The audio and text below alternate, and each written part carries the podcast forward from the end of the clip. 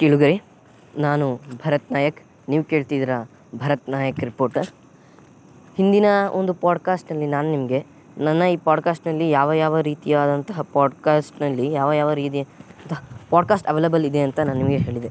ಇಂದು ನಾನು ನಿಮಗೆ ಒಂದು ಕರ್ನಾಟಕದ ಹೆಮ್ಮೆಯ ಸಾಮ್ರಾಜ್ಯದ ಬಗ್ಗೆ ನಾನು ನಿಮ್ಗೆ ಹೇಳ್ತೇನೆ, ಹೆಮ್ಮೆಯ ರಾಜ್ಯದ ಬಗ್ಗೆ. ಆ ರಾಜ್ಯ ಯಾವುದೂ ಅಲ್ಲ, ಬೇರೆ ಯಾವುದೂ ಅಲ್ಲ ವೀಕ್ಷಕರೇ. ಕೇಳುಗರೆ, ಅದು ಹೊಯ್ಸಳ ಸಾಮ್ರಾಜ್ಯ. ಹೊಯ್ಸಳರ ಬಗ್ಗೆ ಮಾತಾಡೋದು ಮುಂಚೆ ನಾನು ನಿಮಗೆ ಸಳನ ಕಥೆ ಹೇಳ್ತೀನಿ. ಸಳ ಜೈನ ವರ್ಗದವನು ಜೈನ ಧರ್ಮದವನು. ಅವರ ಗುರುಗಳು ಈಗಿನ ಪ್ರಸ್ತುತಿಯಲ್ಲಿರುವ ಈಗಿನ ಚಾಮರಾಜನಗರದಲ್ಲಿರುವಂತಹ ಅಂಗಡಿ ಎಂಬ ಗ್ರಾಮದಲ್ಲಿ ಚೂರು ದೂರದಲ್ಲಿ ಇದ್ದ ಒಂದು ಕಾಡಿನಲ್ಲಿ ವೈಷ್ಣವಿ ದೇವಿ ಗುಡಿ ಇದೆ. ಅಲ್ಲಿ ಜೈನ ಗುರು ಅಂತ ಒಬ್ಬರು ಗುರು ಇದ್ದಾರೆ.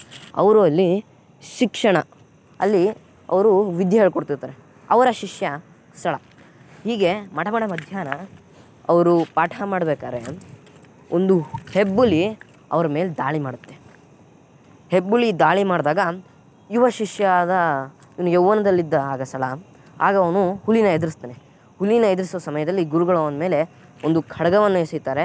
ಖಡ್ಗವನ್ನು ಎಸೆದು ಹೇಳ್ತಾರೆ, ಹೊಯ್ ಸ್ಥಳ, ಹಳೆಗನ್ನಡದಲ್ಲಿ ಹೊಡಿ ಸ್ಥಳ ಅಂತ.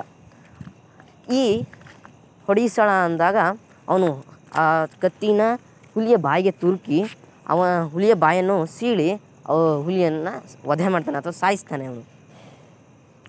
ಇದರ ನಂತರ ಅಲ್ಲಿನ ಜನರೆಲ್ಲ ಅವನ್ನ ಸೇರಿ ರಾಜ ಮಾಡಬೇಕು ಅಂತಾರೆ. ಗುರುವಿನ ಆದೇಶದಲ್ಲಿ, ಗುರುವಿನ ಮಾರ್ಗದರ್ಶನದಲ್ಲಿ ಸಳ ರಾ ಒಳ್ಳೆಯ ರಾಜ ಆಗ್ತಾನೆ. ಅವನು ಹೊಯ್ಸಳ ಸಾಮ್ರಾಜ್ಯ ಸ್ಥಾಪನೆ ಮಾಡ್ತಾನೆ. ಯಾವ ಹುಲಿಯನ್ನು ಅವನು ಕೊಂದಿರ್ತಾನೋ ಅದೇ ಹುಲಿಯ ಕೊಂದಿರುವಂತಹ ಒಂದು ಚಿತ್ರವನ್ನು ಅವನ ಲಾಂಛನವಾಗಿ ಮಾಡ್ಕೋತಾನೆ. ಇದು ಸಳನ ಕಥೆ.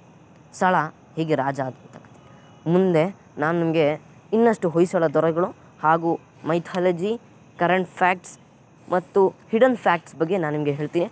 ನೀವು ಅಲ್ಲಿವರೆಗೂ ನಮ್ಮ ಪಾಡ್ಕಾಸ್ಟ್ನ ಕೇಳ್ತಾ ಇರಿ. ಮುಂಚೆ ನೀವು ನನ್ನ ಇಂಟ್ರಡಕ್ಷನ್ ಪಾಡ್ಕಾಸ್ಟ್ ಕೇಳಿ ಅಂದರೆ ದಯವಿಟ್ಟು ಅದನ್ನು ಹೋಗಿ ಕೇಳಿ ಅಂತ ನಾನು ನಿಮ್ಮಲ್ಲಿ ವಿನಂತಿಸ್ಕೊಳ್ತೀನಿ. ಅಲ್ಲಿವರೆಗೂ ನಮಸ್ತೆ.